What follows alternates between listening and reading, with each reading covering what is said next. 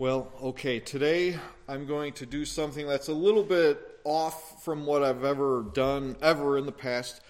I know I said I was maybe going to talk a little bit more about race last week, but I think I'm done with that. If you guys want any other scripture references that I kind of was going to go over, you can ask me.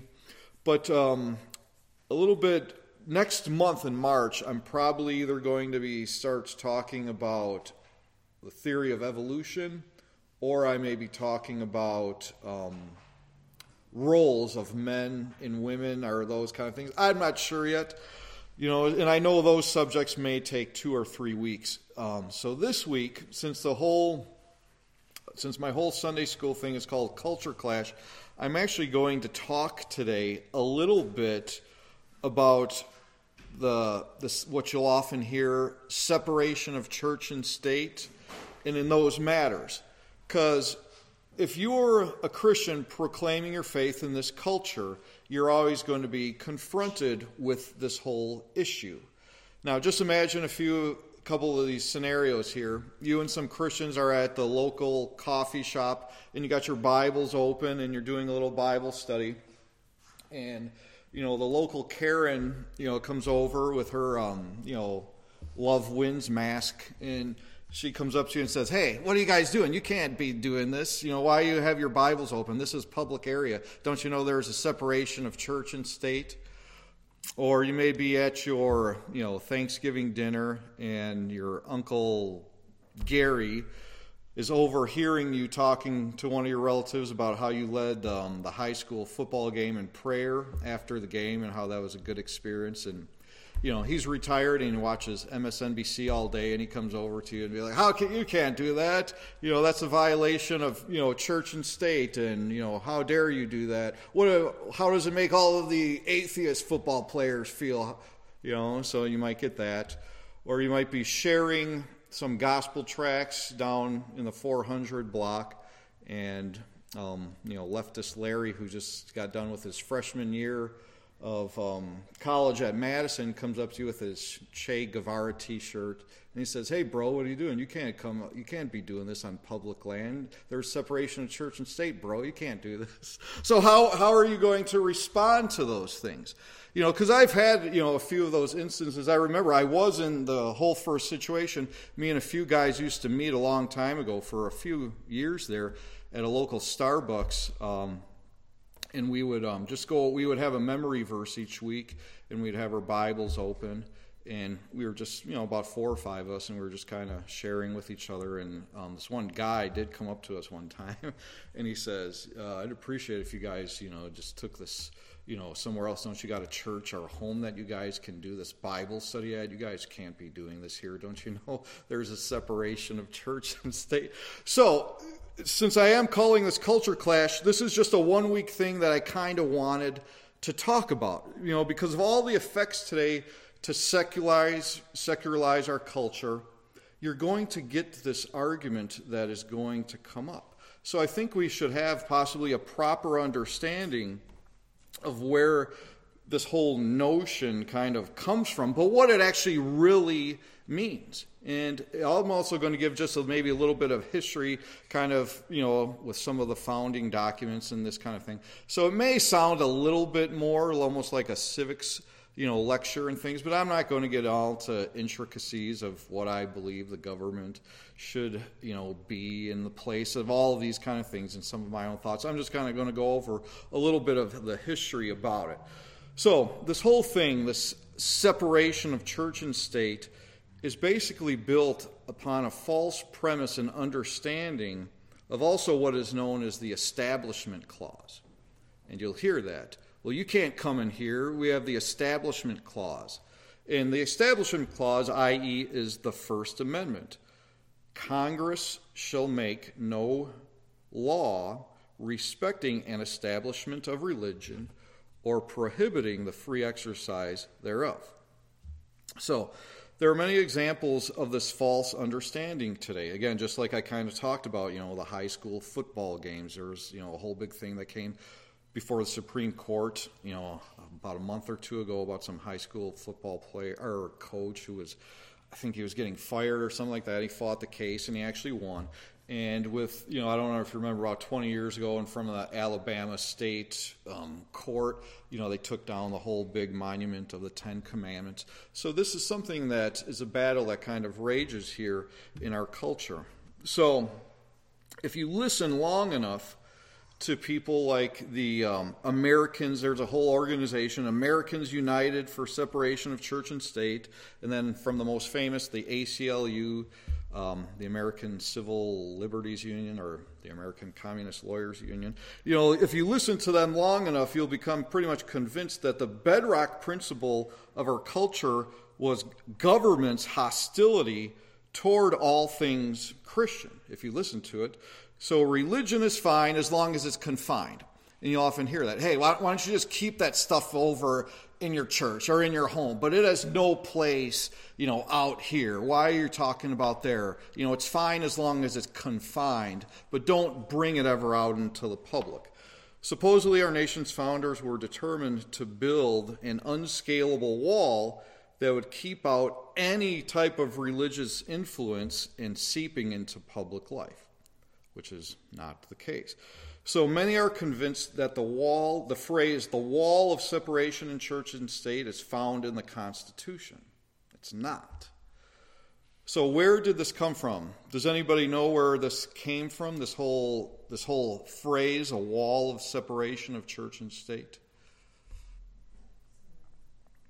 Well, it came in 1801. In 1801, so right after you know the founding of this nation, and right after the Constitution in 1787, then the Bill of Rights, which was in 1789.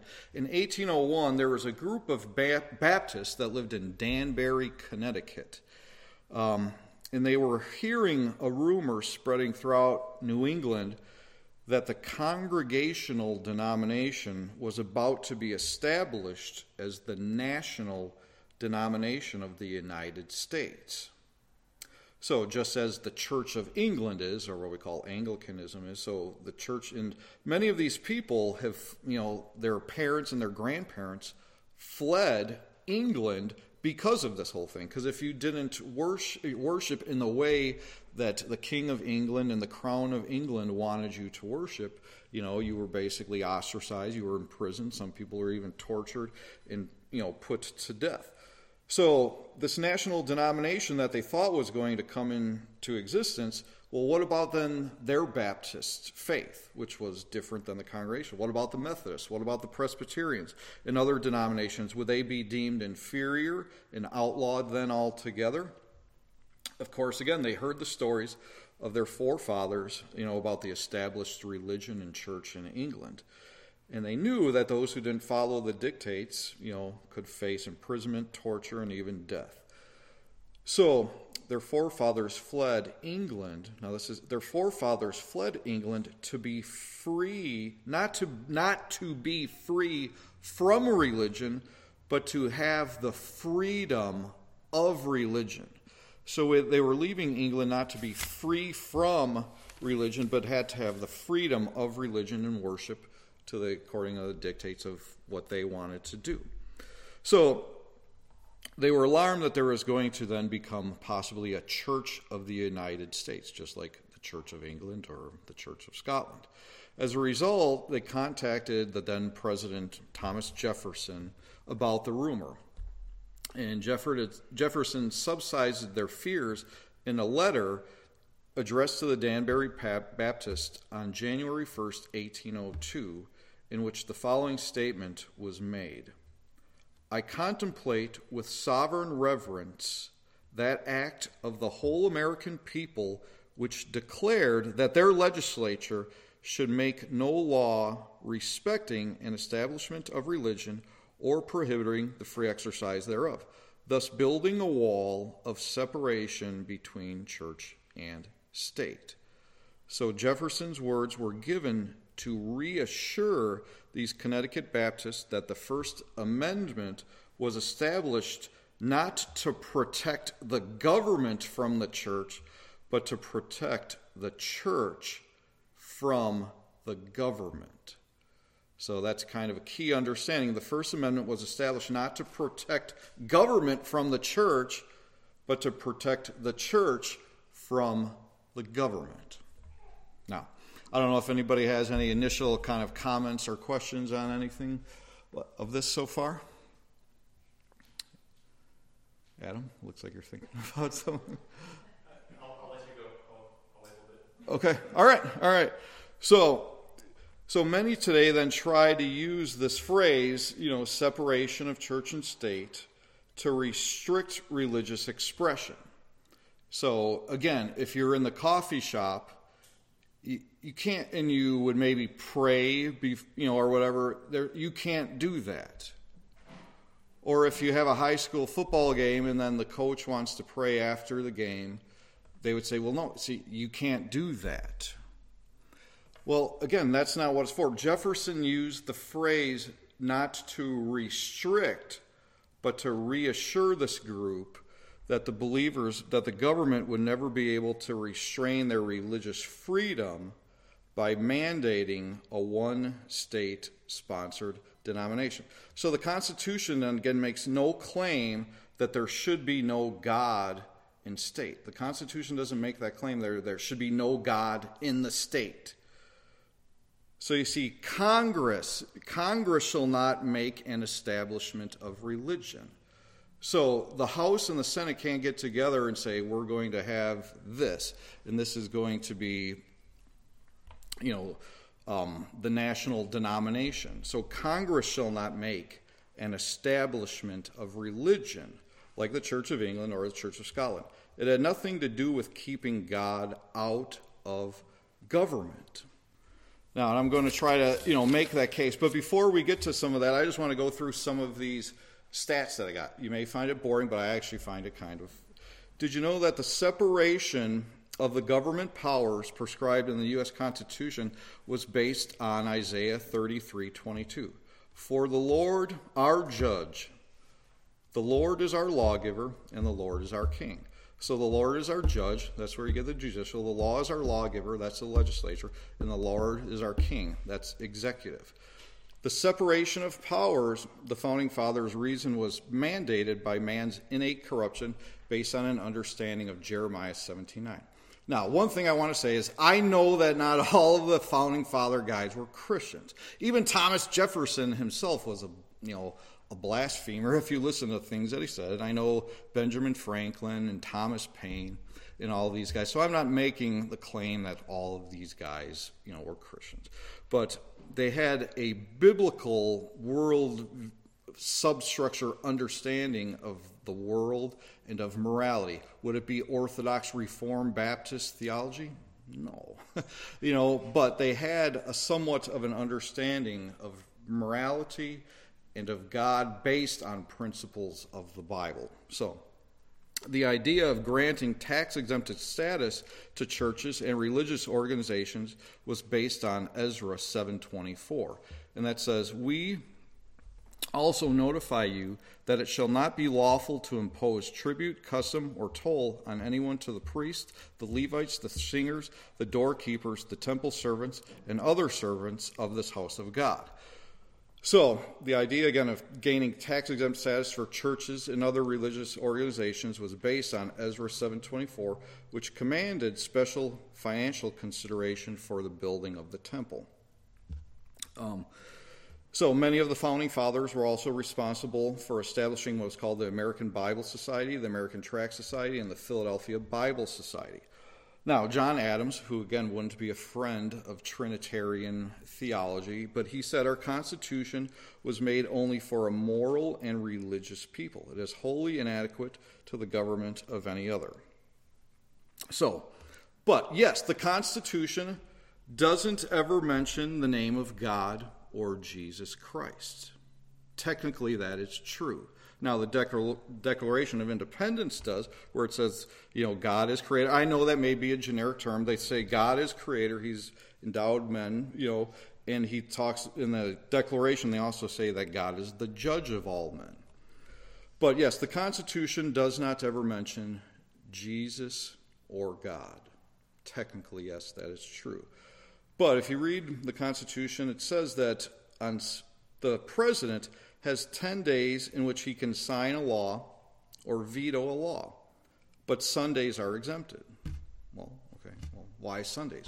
Why not Fridays, like the Muslims? Why not Saturdays for the Jews? Why is Sunday exempted? Why can't I go down to City Hall right now and open the doors? Well, they're closed. Well, why? Why are they closed on Sunday? Why aren't they closed on Monday or Tuesday? Well, there's a reason for that. So, and it says at the end of it that the Constitution was done Anno Domini in the year of our Lord, 1787. Well, why? What is that? Why? So, if it was a secular nation going to be based upon secular principles, why didn't it do what France did after the French Revolution in their secular godlessness? In the French Declaration of the Rights of Man, they basically started a new calendar with the year number one. They didn't want anything to do at all with the Judeo, the calendar, you know, in the year of our Lord. So, in the French Declaration of the Rights of Men, they started their brand new calendar with the year number one. And they started the calendar also, they eliminated then a seven day week because, well, they got that from the Bible. So we don't want that. And they got rid of that and went to a 10 day week. And they also, we also got the decimal system from the French with that. So, and then why in treason, if somebody commits treason, there has to be an established two or three witnesses. Where did that come from? There's something in the Bible that talks about that. And why were payments of debt required to be in gold and silver? So, but in the lead up both to the writing of the Declaration of Independence and the Constitution, there were national days of prayer and thanksgiving that were signed by the president. So, and on the day of the passing of the First Amendment, so on the day that the First Amendment, also known as the Bill of Rights, was passed, they thanked God for giving them the opportunity to pass this amendment. But isn't it absurd to think here that they are passing an amendment that would exclude God and then thanking God for excluding him? So we thank you, God, that you know we were able to pass this amendment, which is going to exclude you, and we thank you that we're excluding you. So the, all the 50 state constitutions in their preamble mention God. If you wanted to be a member of the North Carolina legislature, you couldn't even be a member of the North Carolina legislature unless you held to the inspiration under oath that you believe the Old Testament and the New Testament were the inspired writings of God. And then also in the Delaware, if you were going to um, be in the Delaware Constitution, it said, Every person who shall be chosen a member, either appointed to this House or appointed on an office or place of trust, shall make and subscribe to the following declaration I do profess faith in God the Father, and in Jesus Christ, his only Son, and in the Holy Ghost, one God, blessed forevermore. I do acknowledge the Holy Scriptures of the Old and New Testaments to be given by inspiration of God. So if you wanted a whole office also in Delaware, you had to swear an oath and subscribe to that. So, again, I'm just trying to make the case here that there are some things here that when people start talking about this whole wall of separation of church and state, if they actually went back and understood a lot of the history of this, they would see that the claims that they're you know making, I don't think hold water. So, you know, again, many today again use that phrase, but again, the phrase isn't to restrict us in our religious expression, but to reassure us that the government cannot restrain our religious freedom and make a one state denomination. So, again, I say this with confidence, you know, because of the aforementioned things, but first, let's consider Thomas Jefferson's own actions and words. So, one year after the above quoted letter came with the phrase separation between church and state, Jefferson recommended that the U.S. Congress sign a treaty with the Kaskaskia Indians that included government financial support to missionaries to the Indians and declare that certain parcels of land be reserved for Christian Indians.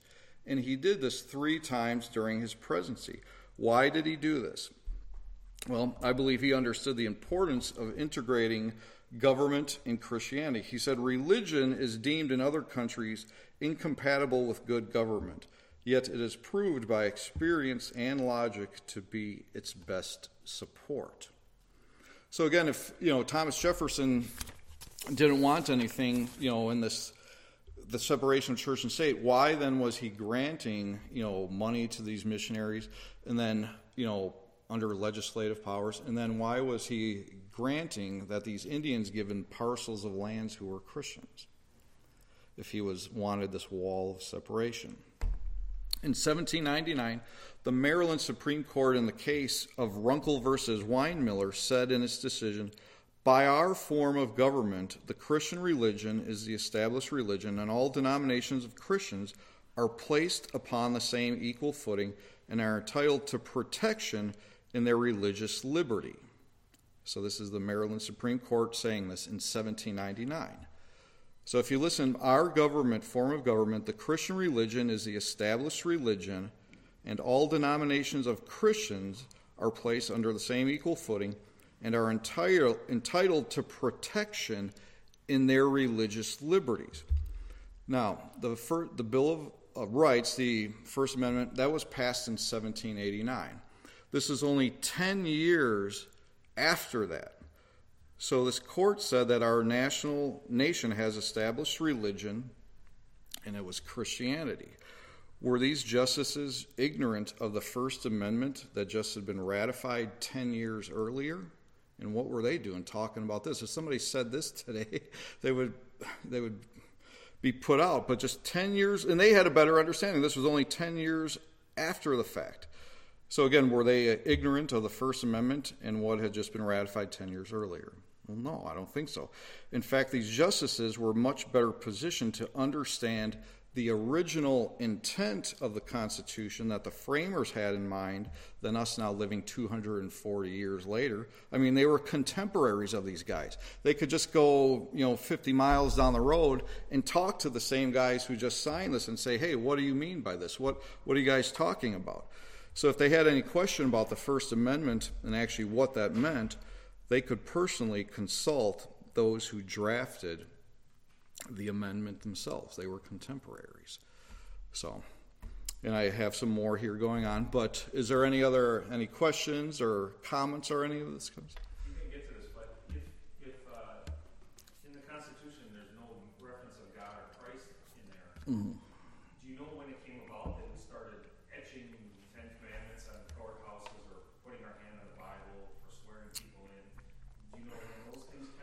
Well, I know as far as putting the hand on the Bible, of course, George Washington did that. And, you know, there was no um, mandate or anything to say you had to do those things.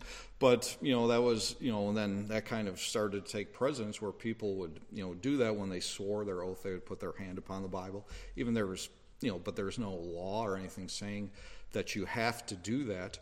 You know, I believe, you know, just from the start, you know, um, there was a biblical worldview and understanding within this nation. I mean, if you go to Washington D.C. and even like Philadelphia, I mean, there's scripture, you know, everywhere.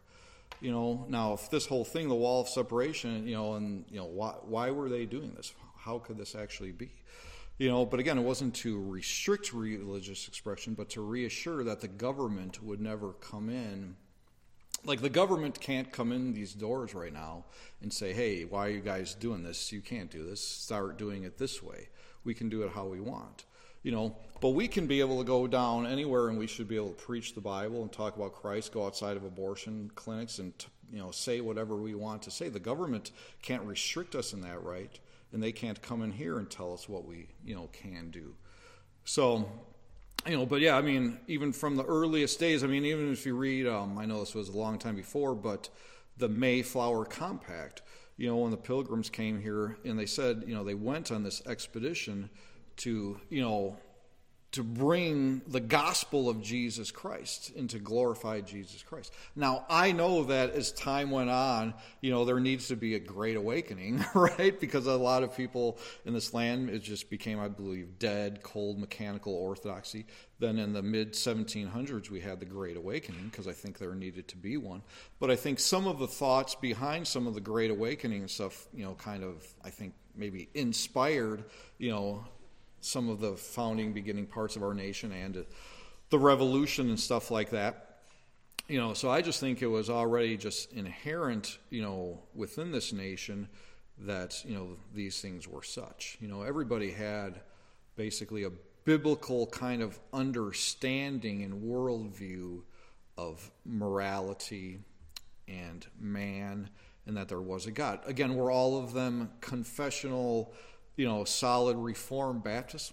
No, you know, like I said, you know, um, I don't even believe Tom, Thomas Jefferson wasn't a Christian. A lot of these guys weren't, but I believe the worldview that undergirded the foundation of this nation and made it so we can be here even this morning and even talking freely like this has to do with what I've originally have kind of said.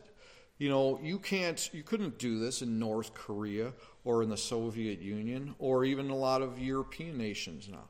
You know, so what we're even, you know, doing here this morning and the fact that we're even free to do this that you know you can have a march for life in Washington D.C. that you can have you know people you know spreading the gospel on the street corners here you know I believe actually has to do with what originally happened here in this whole you know in the whole First Amendment type thing. Tommy, did you? Oh no, didn't. Right. Adam.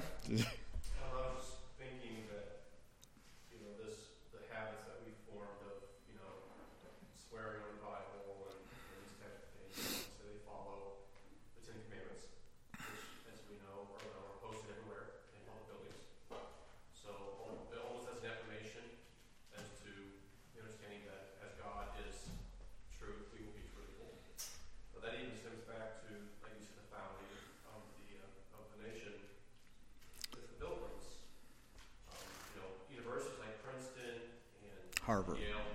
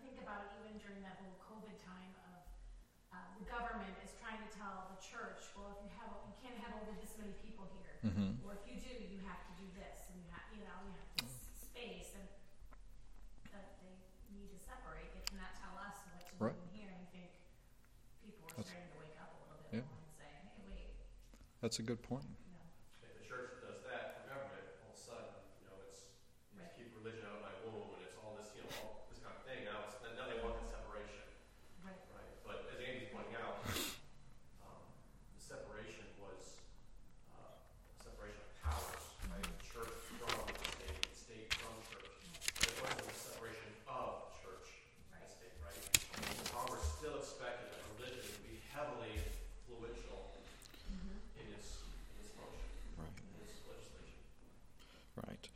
Again, if you remember, it's it's the phrase, the whole separation of church and state is never to restrict our religious expression and what we can do, but it's given to reassure us that the government can't come in and start telling us what to do. You know, again, just like the Church of England, you know, the, the king is the head of the church in England. No, Christ is the head of the church. in his word tells us what we're to do. And this is why John Bunyan, for example, was in prison for all those years because the Church of England was telling him, hey, we'll let you out at any time. You just be quiet. You can't preach anymore because you're a Baptist preacher and you're not preaching in conformity to what the Church of England is telling you to do. So shut up and then we'll let you go. And he said, Well, no, I'm not going to do that. I'm going to preach what God has told me to preach through his word, and I'm not going to be bound by you. Okay, well, then you'll still be in prison here. He could have got out at any time by just simply saying, Okay, I give up. I won't do it anymore. I'll do it the way you guys want. And, but he said, No, I'm not going to do that. And that's why we can stand here today, and I don't have some the president in Washington, D.C., telling us how we're going to worship here today. We have that freedom that, reassure, that reassures us that the government can't come through these doors and tell us what we're going to have to do. That's what that was for. It wasn't at all to keep me out from, I can go down to Madison or Washington, D.C. right now and have a big sign that says, Jesus is Lord, repent and believe. And they can't tell me, no, you can't do that. There's a, you know, I can do that all I want. I can re- express my religion and my freedom any way that I want, and the government can't tell me, no, you can't do that. I'd also mention that this encroachment of the government in requiring state permits. Mm-hmm. There's a- also, It's also a slope that is now Mhm. violating, s- and you might remember that when Hillary Clinton wanted to fence in all the protesters during a certain time of, uh, her Yeah. her um, campaign against Obama, and so that stuff was going on. She wanted to control the freedom of speech into a freedom of speech area. And so when you start fencing people and protests and start requiring permits to be in front of buildings, you have begun to violate the very conscience of founders that is voiced in the First Amendment. Right. So abortion clinics, right? Mhm. And we have to remember that that, uh, that sidewalks are public space, Right. right? So they can't kick you off of the sidewalks legally, at least originally in the Constitution, Yep. right? And so this this is what we're talking about right now. That this isn't a separation of religion from state. This is a separation of its powers. And so we just we have to really guard against that and not be bullied um, by the corruption of a more progressive, modernized government. And you see, I mean, you know, England, of course, 400 years ago, especially during the time of the Puritans, was the bastion of Christianity and where truth came from in the Westminster Confession. Now, I don't know if any of you heard of this. About two months ago, there was just some lady in London, I believe it was in London. She was just outside an abortion clinic, and she was just silently praying. She wasn't, you know, holding up any signs and being all route. She was just silently, silently praying and the police came and arrested. They asked her, "What are you doing?" And they, she said, "I'm praying." And they said, "Why? For what?" She's like, "I'm praying for the unborn, you know, children in this place that are being killed." And they arrested her just for praying silently. You know, and as you see a lot of the things that are going on in Canada right now, there was a guy who went to MacArthur Seminary, and um, you know he was preaching out against homosexuality, and they took him out, and he was, I think, in jail for like three or four months, and you know he had no due process, he had nothing. They just you know came and took him and threw him in jail for three or four months, and he wasn't allowed really any communications at all or anything like that. So you know that's just up to the north.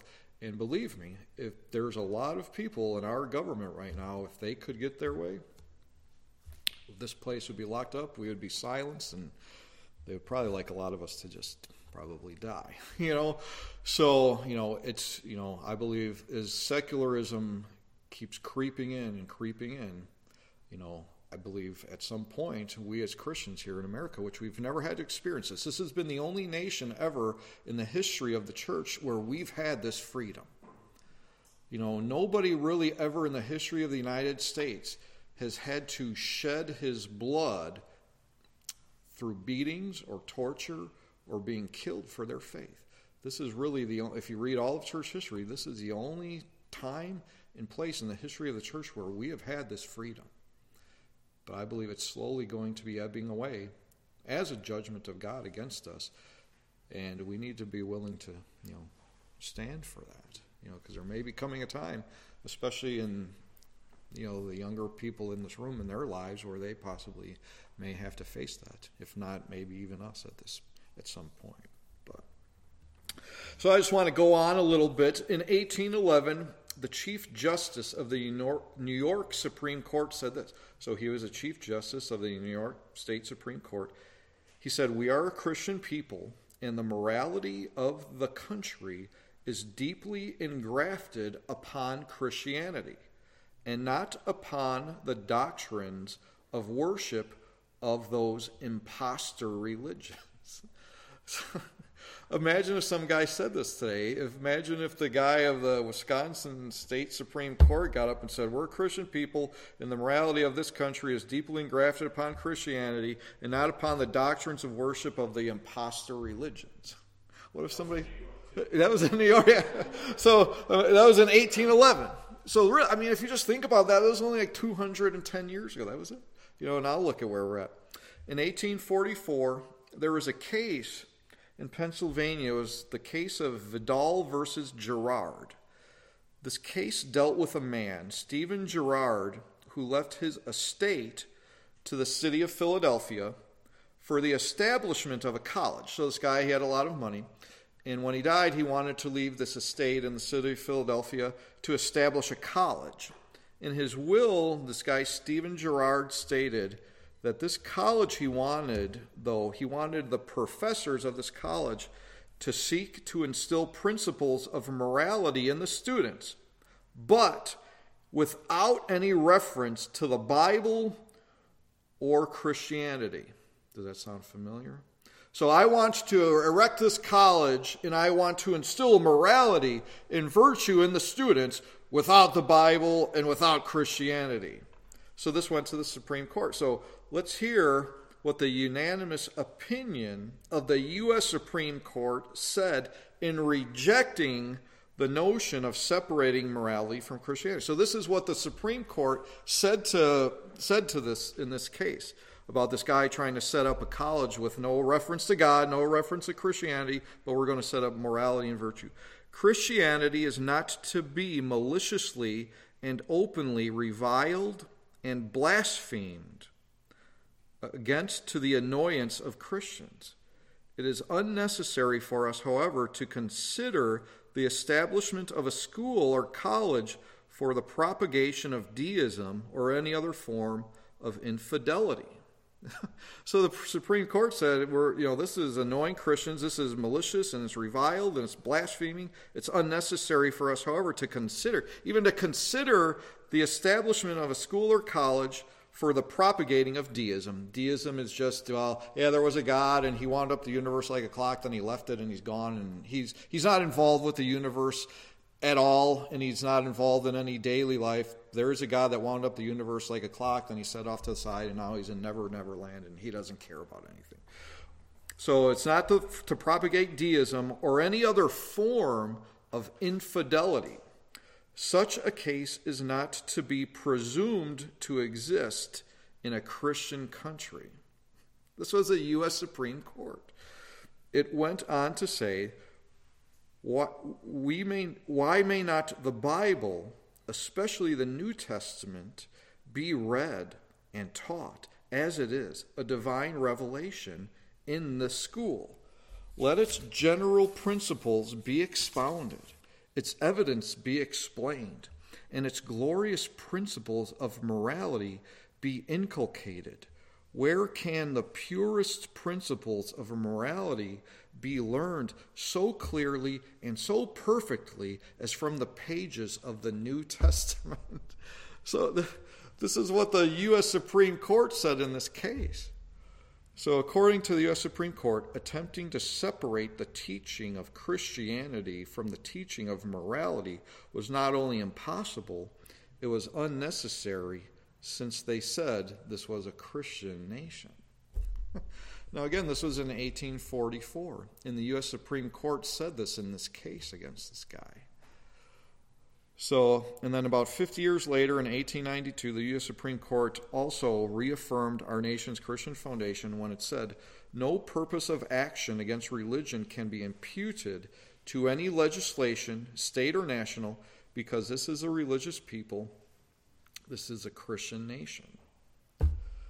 So, again, so I believe that the case is fairly tight here that when people start coming at you about you can't say this, we have the establishment clause, there is a wall of separation of church and state, that they ultimately don't know what they're talking about. They don't know their history. And you hear this all the time. You know, you'll hear it all the time on news outlets, on MSNBC and you know, CNN and all, you know, even on local news, you're just going to hear this constantly. And you'll be challenged on it if you are outspoken in your faith. You'll hear this from somebody. Well, there's a wall of separation of church and state. So, since I've been labeling this whole teaching called Culture Clash, I just kind of wanted to teach one week on this just so you would possibly have a little bit more of a better understanding of what this actually is and how to actually, you know, battle it. Um, and again, I'm not under the false premise, you know, that, um, you know, everybody, you know, was a Christian. Even one guy who was the um, vice president, his name was Anthony Burr. I, he was an atheist, and Thomas Paine. But I, you know, there were a lot of people who graduated from seminary and um, that signed the Constitution. There were a lot of Christians that did. So, I'm, but I'm not under the pretense that you know everybody was a gleaming, solid, you know, reformed Christian in all of these things. But the pinnings and undergirdings of our nation that has given us this freedom that we so take for granted. But sometimes I think we need to stop and actually think about this great freedom that we have um, was built upon this principle that we still enjoy today. And and I'll actually, I don't think any of that stuff even goes far enough. you know, I actually think we need biblical law to be the law of the land, not the Constitution. But that's a whole other subject that I, you know, don't really want to. That's been, you know, a big debate within Christianity that I don't really want to get into. But so, you know, but have you ever heard this before? Some of these quotes when you had, well, they don't even call it civics anymore or history; they call it social studies, which really is just a Marxist thing to yeah. But so, have you ever heard this though in any civics class? You know. No, you probably I've never heard of any of this stuff until I kind of started studying. So, in today's culture of diversity, you know, it's politically incorrect to say that America was founded on the principles of Christianity. It wasn't founded upon the principles of Islam. There wasn't any Muslims on the Mayflower. It wasn't founded upon Buddhism or deism or secular humanism or any of these other what they call impostor religions. It was founded upon the principles of Scripture and a Christian world view.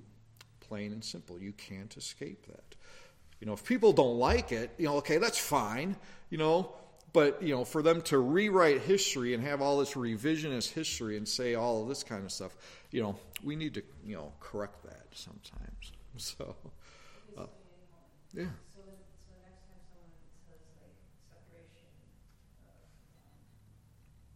Church and state.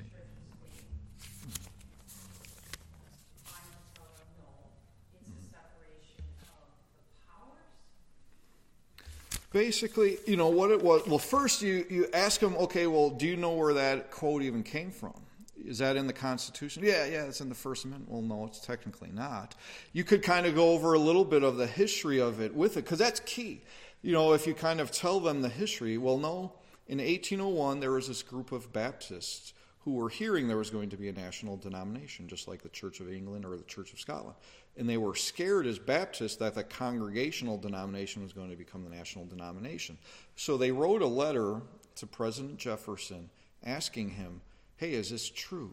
And he wrote a letter back to them on January 1st, 1802, reassuring them that basically there's going to be a wall of protection between the church and the state that was going to protect their religious liberty to worship however they want according to the dictates of their own conscience.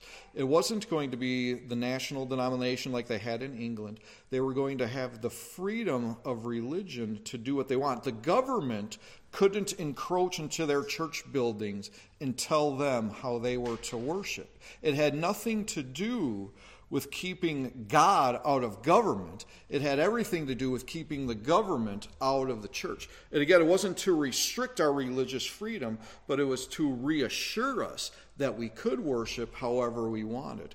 You know, so again, the First Amendment was established not to protect government from the church, but to protect the church from the government. And so it says, see, it says Congress shall not make, in the First Amendment, says Congress shall not make an establishment of religion.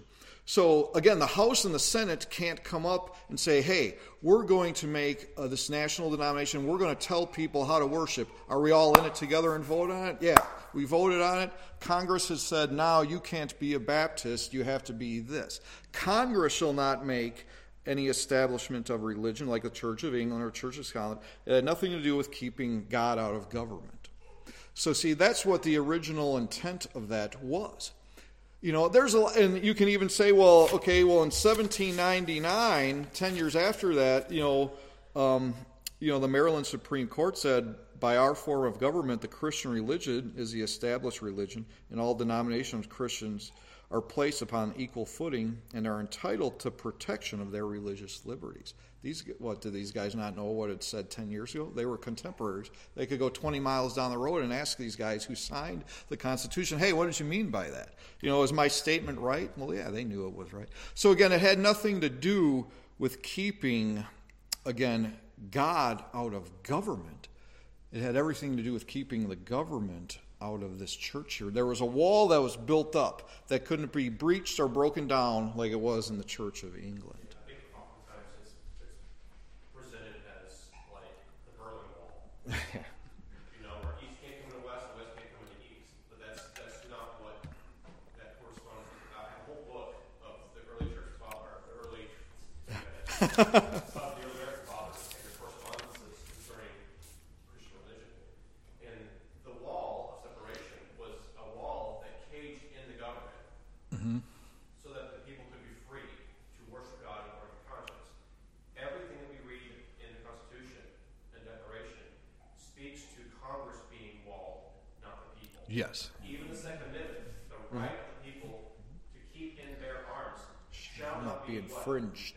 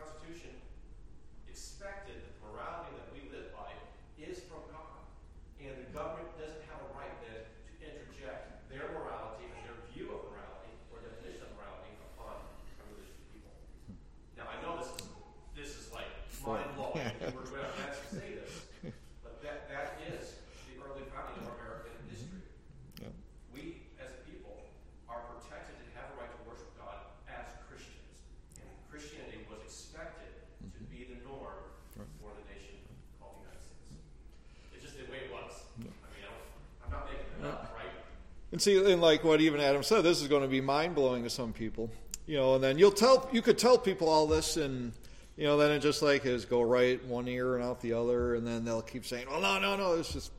You know, but we have the good arguments. Sometimes you just need to keep shooting the bear again and again and stuff like that. You know, but um, you know, at the end of the day, you know, ultimately, even if we didn't have, you know, this, the U.S. Constitution, we always will go by the dictates of what Scripture says. I don't care whatever any government body says. I don't care if it's the U.S. government and what they say. This is our this is our constitution. This is what we're going to go by, no matter what form of government says. So if this U.S. government crumbles and we have a new constitution, or they completely take this and wipe this out, we're not going to submit because this is what we go by, not. you know, so always keep that in perspective. All of the nations are a drop in the bucket. All nations will crumble and fall away. But this is our only lasting foundation here. So don't ever, though, get your hopes pinned up on the U.S. Constitution or the U.S. government or any president or any senator or any congressman. Our hope is not in the strength of men, or not from the chariots and from horses, but from our God in heaven. And He gives us the power and you know what we need. So we don't need the United States to sustain us as Christians. We just need afraid of right. actually the culture at the coffee, coffee shop. Yeah. That's, that's what we're called to be. Right. We're called to do. Right. And I'd say I don't you know to the Karen at the coffee shop. I'd be like, I don't care what the Constitution says. God's word says go and proclaim His truth in all the lands and worship Him. So that's what I'm doing. So go take your soy latte somewhere else. you know. So you know. So ultimately, let's stand upon the truth of the Word of God. But I do think this is just kind of an important little bit of information to have. Like I said, I you know I I'd much rather you know sometimes talk with you know about some you know I'd rather do some deeper theology kind of things. But I just kind of think, you know, this is the first time I ever taught something kind of like this, but I just kind of thought it's important to kind of understand. happen to know when uh, Bible and, and pr- prayer was taken out of schools, and if that's even going on anywhere anymore? That's really not going on anywhere. Pretty much that came through a lot of Supreme Court decisions in the mid and later part of the 20th century. I don't know all of the different court cases, but it started to chip away, I think, slowly by taking um, like Bible out of class. And then you couldn't have prayer anywhere. Like, and the Ten Commandments used to be posted, and then all of that slowly kind of, you know, went away. I think kind of starting around the mid 1900s, and then pretty much by the end of the 20th century, you pretty much had all of this was, you know, gone. 1960s, Yeah. it was, it was a full flaming fire at that point, you know. I mean, in the 50s, teachers would lead the class, the Pledge of Allegiance, whatever, you- that's mine, uh, in the reading of Scripture. And they would actually memorize verses of the Bible before school started in school. I mean, the first textbook that was published in the United States that was used for almost like 200 years was the New England Primer. And it pretty much almost had the whole Westminster Shorter Catechism and, you know, how kids memorize the alphabet and Adam's fall, we all sinned, all, you know, and all, it used all these little pithy sayings from Scripture, um, you know, and all the stuff. And this was one of the main textbooks that was used you know, for 200 years in all of these schools. And again, there was daily Bible readings all of the time. It was almost like the Amish schoolhouses, you know, and stuff like that. But now look at what we got, you know, LGBT studies and, you know, teaching kids five years old about homosexual relations. And, you know, every other religion has its week where you learn about, you know, Islam and then you learn about Buddhism. But Christianity, if it's ever talked about, well, it's just a bunch of white evil guys, you know, that, you know, killed everybody and, you know, all this kind of stuff. Interestingly enough, in those days, you didn't have to worry about teachers getting their head busted open at their desk. Yeah. By, by students, right? You have to ask yourself the question, why? Right. Right. Now, how do you have morality apart from? Just like- yeah. Right, so Supreme Court knew that at that point. Yeah. And, but, but we're trying that again, and now you read the headlines, and you, and you think of schools, and you're like, this is a war zone. Right. You have to just ask yourself the question, why? What brought that to that? Right. Yeah. Here it is.